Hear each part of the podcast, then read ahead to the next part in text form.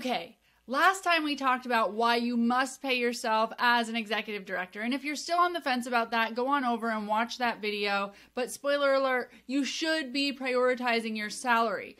And once I realized that I had to be prioritizing my salary, I was like, okay, this sounds good. I felt really good about I must get paid in this role. But I actually didn't know how to pay myself in this role. So, just a disclaimer this video is not for nonprofits that have a, you know, large funding system and they already have good accounting practices and they already have salaries built in. This is for the nonprofit that's just getting started. They're bringing in some donor dollars, maybe they're bringing in some small grants, um, maybe they're bringing in some program fees and they just don't even really see how they could possibly cut a salary out from their total revenue because it's a small revenue, right? But I'm here to tell you that you want to start prioritizing your salary even when you are bringing in just a very small revenue. You want to do it from the beginning so that as you grow, you're continuing to grow that salary and you're positioning yourself for growth, meaning that you can bring on other staff members and stuff.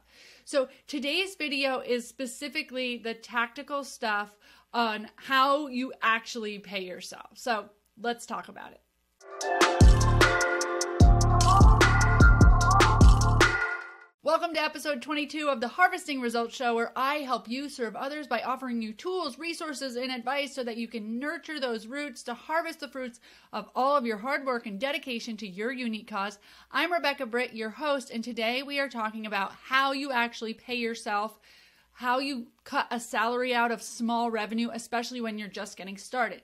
Now, if you are just getting started in your nonprofit, or you're wanting to start a nonprofit and you're wondering about paying yourself, then this will be a great video for you. You're also going to want to go grab my free course, which is the top three mistakes nonprofit startups make do not make the same mistakes that I did, not paying myself, and I don't want you to make the other ones. So head on over to catullo.com slash startup, grab that free course. That's for you. Okay, so how do you pay yourself? We're gonna dive right into this. When you get small amounts of revenue coming in, program fees, donations, how do you take out your salary, especially when it's just small amounts, right? So let's dive in. I'm actually going to screen share. So if you're listening to the audio podcast, that's okay. You'll still get the basics of what I'm talking about, the how we do this. But when you get a chance, head on over to YouTube so that you can see what I'm talking about.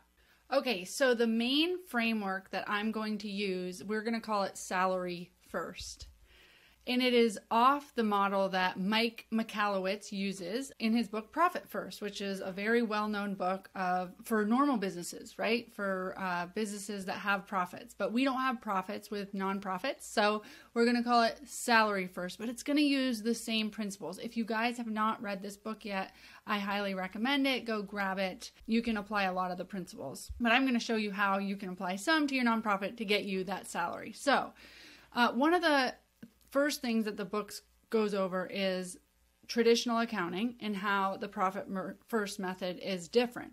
So, traditional accounting takes in the business's revenue and they subtract the business's expenses. So, everything that the business brings in for revenue, all of the uh, program fees, all of the sales of products, all of the, you know, speaking engagement fees, like all of the things that you would charge people for that's all of your revenue. And then all of the expenses. What did it cost to do those things? You know, computers, supplies, paper, software subscriptions, all of that stuff are expenses. And then you're left with the business's profit, right?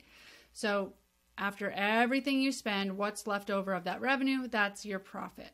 Well, profit first formula actually starts with the revenue again. So you have all of your revenue, and then they take out the profit. They set a distinct percentage of a profit that they are going to remove.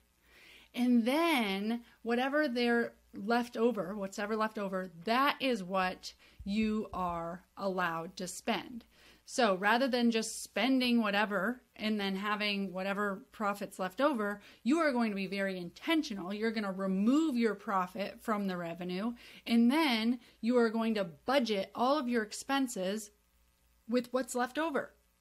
This ensures that you're putting your profit first. And this is really based on kind of a psychology principle, which is that our demand for a resource increases to meet the supply of it. So basically, if I'm going to give you two weeks to work on a project, you'll take the full two weeks. If I give you, you know, if you have $100,000 in revenue, you're going to spend $100,000 in revenue. It's very easy. And I can tell you, as an owner of two businesses, that as revenue comes in, you start thinking about what you can purchase. You know, oh, now I can afford this, now I can afford that.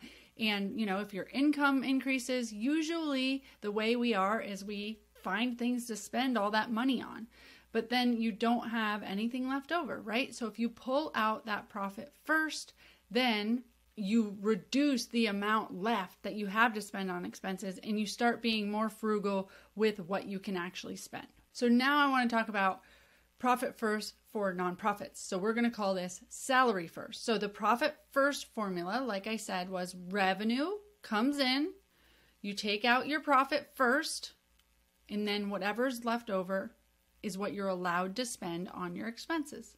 We're going to do the exact same thing. All of your revenue is going to come in from donors, your revenue is going to come in from program fees, from merchandise sales, whatever. And you are going to remove a percentage for your salary first. Okay? And then whatever is left is what you can spend on supplies on the rest of your mission on all of the things you need on your rent, on your overhead, on your phone, on your software subscriptions. All of that comes after you pull out a percentage for your salary. And like I said, your revenue is usually going to be from your donations or your program fees. I know that some revenue comes from grants and grants have a different they have different implications. They usually have very strict budgets, so we're going to talk about grants in a minute. But all of your donations, like individual donations and all of your program fees, all of your um, you know, if you sell shirts or you do those are really seen as donations, but if you sell things, those all come into this revenue category. Okay.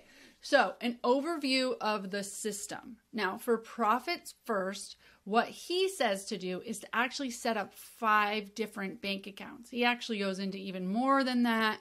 It's a whole thing. I don't think that it's useful to go over that in depth for this conversation. So if you're more interested in that book, go go read it. But the accounts for profit first essentially are you're going to have a bank account, literally separate bank accounts, okay? Get that your head wrapped around having this many bank accounts. One for your income, so where all the money goes into, one for your profit. So that is where your profit goes into one for your taxes because you have to pay taxes on a regular business. One for your owner's uh, your owner's compensation or your salary and then one for operational expenses. So five different bank accounts. Thankfully for nonprofits it's a lot easier right? We have no profits we have no taxes. So the bank accounts then that you would open up for your nonprofit would be revenue salary, and operational expenses. So you'd have three different accounts. And just stay with me. Like, don't get like, oh, I don't want to open more accounts. Like, there's actually ways that I figured out doing this without opening up accounts. So if you're just like completely overwhelmed by the fact that you'd have to open more bank accounts, don't be because like the basic principles matter and you can get around the bank accounts thing, but the basic principles are really, really key here. So one for revenue, one bank account for revenue, one bank account for salary, and one bank account for operational expenses. The accounts for salary first, you're going to have your revenue account. This is where all of your program fees, 100% of your program fees and your donations, all of your revenue comes in and goes into that revenue account. So when you're depositing checks, you know, for your nonprofit, when you ask somebody for donations and they write a check to you or whatever, it's all going to go into this revenue account. Okay, so that goes there. And then you have a salary account and you have an operational expenses account, which I'm going to call OPEX because that's what Profit First calls it and it's much easier to spell and to say. So, OPEX is your operational expenses. Okay, so you have to figure out what works for you, but you're going to decide a percentage to take for your salary and a percentage that you're going to take for your operational expenses. This might be 50%. 50% goes to salary, 50% goes to operational expenses. So once a month, you look at your revenue account where you've put all of your pr- program fees, you've put all of your donations, you've put all your revenue, okay? And you're going to divide that once a month into 50% goes into salary. So say you have $1,000 in um, donations, 500 of that goes into salary, 500 goes into operational expenses. You have to determine what works for you. So, you know, for you, you might be like, that's insane. I'm not going to take 50%. Okay, that's fine. I don't care. Take 10%, take 20%. So that means if $1,000 comes in, you put 10%, $100 towards your salary, and the rest goes to operational expenses. It just depends on how big your overhead is, right? I had a very expensive rent. Um, you know, I was paying, well, it's not expensive now, but back when I was paying it, it was expensive $2,500 a month in rent. I had horses and I had grain and I had feed and I had blah, blah, blah. horses are so expensive. So I might not have been able to do 50%, but you got to do something because you're going to pull out that salary first. So figure out what allocations you're going to do. And that's what you're going to stick to. Okay. So whether it's 10 and 90, 20, 80, 50, 50, I don't care. But you're going to have a set percentage that you take out for salary. So let's look at this in action. So say you have a thousand dollar um, donation come in, then you have another $500 donation come in, and then you have two program fees that you collect from participants, and they're both $250. So that gives you $2,000 in revenue that came came in over the month, okay? So once a month you sit down and you're like, "Oh, cool. I have $2,000 in revenue in my bank account in my revenue account." You're going to make a transfer. You're going to transfer if you have 50/50 breakdown of salary and op- OpEx, you're going to put 1000 into your salary account. You're going to put 1000 into your operational expenses account. I want to address some concerns because some people are going to think, oh, you know, I couldn't possibly take half of a donation for my salary because I'm, you know, my nonprofit is supposed to only have a certain amount of administrative fees or a certain amount of dollars go to uh, salaries. And so this just wouldn't work for me. Well, I want you to think about this real quick. So, according to the Charities Revenue or Charities Review Council, at least 65% of funds should be spent on total annual expenses for programs.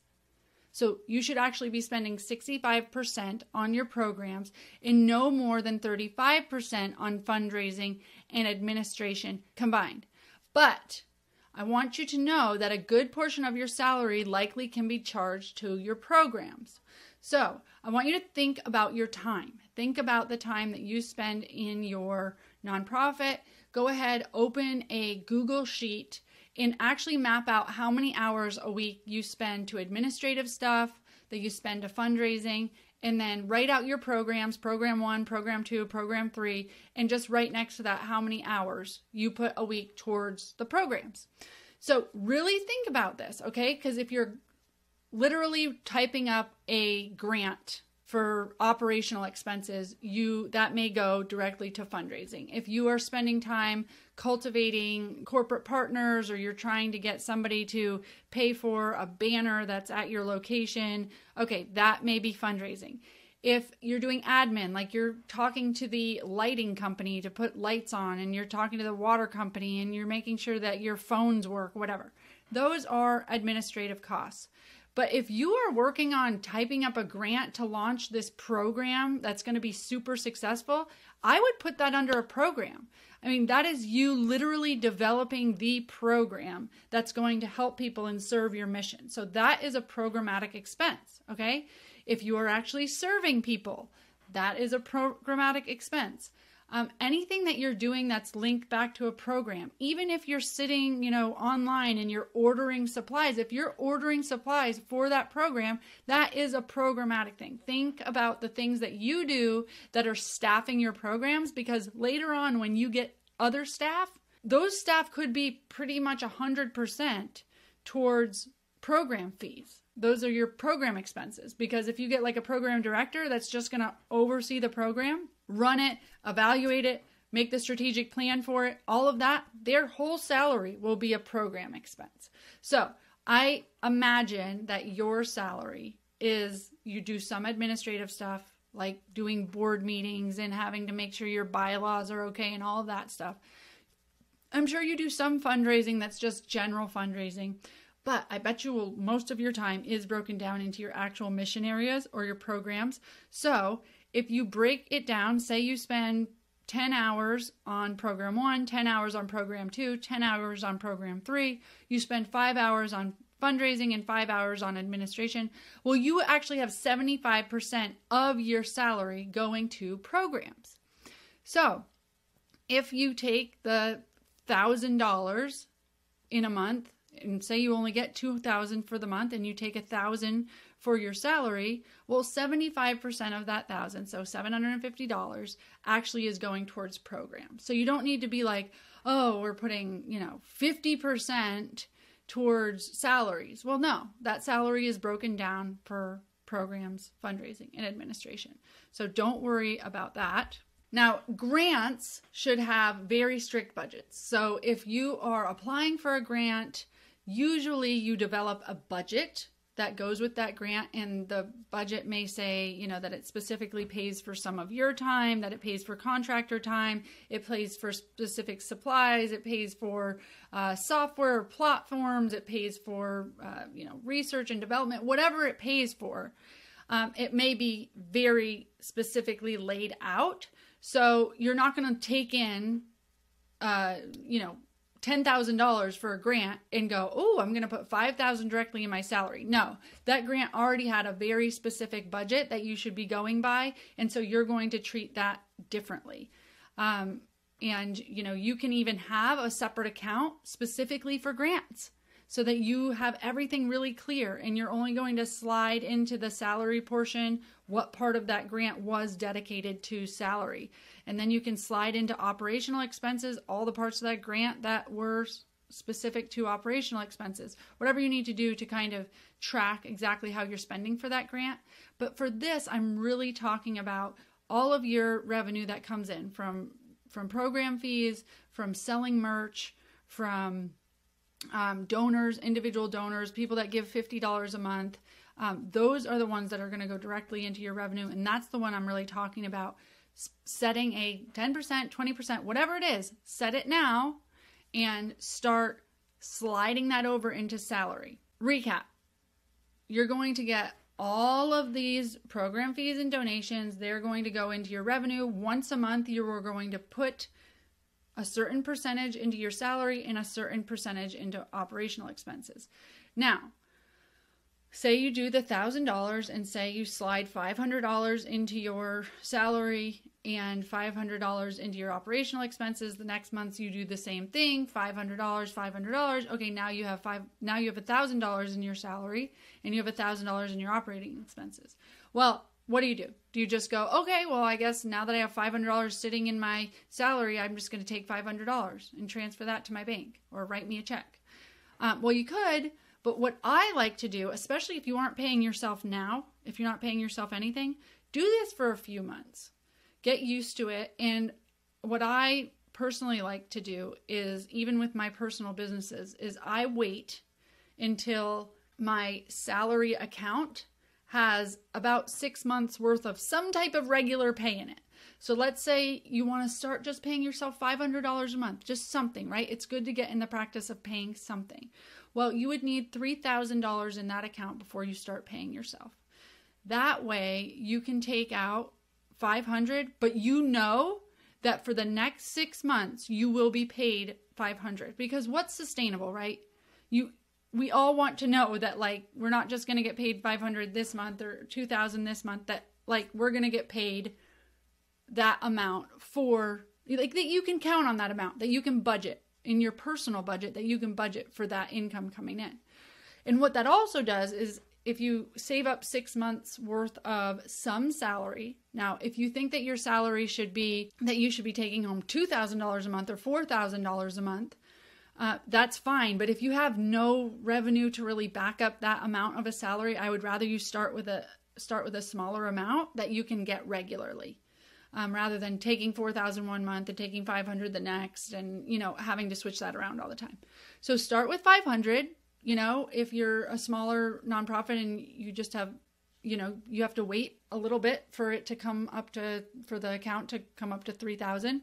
Then once it's at 3000, start taking 500. But what that does is you aren't going to go through that 3000 for 6 months, right? You've got 6 months worth of $500 uh, payouts to you.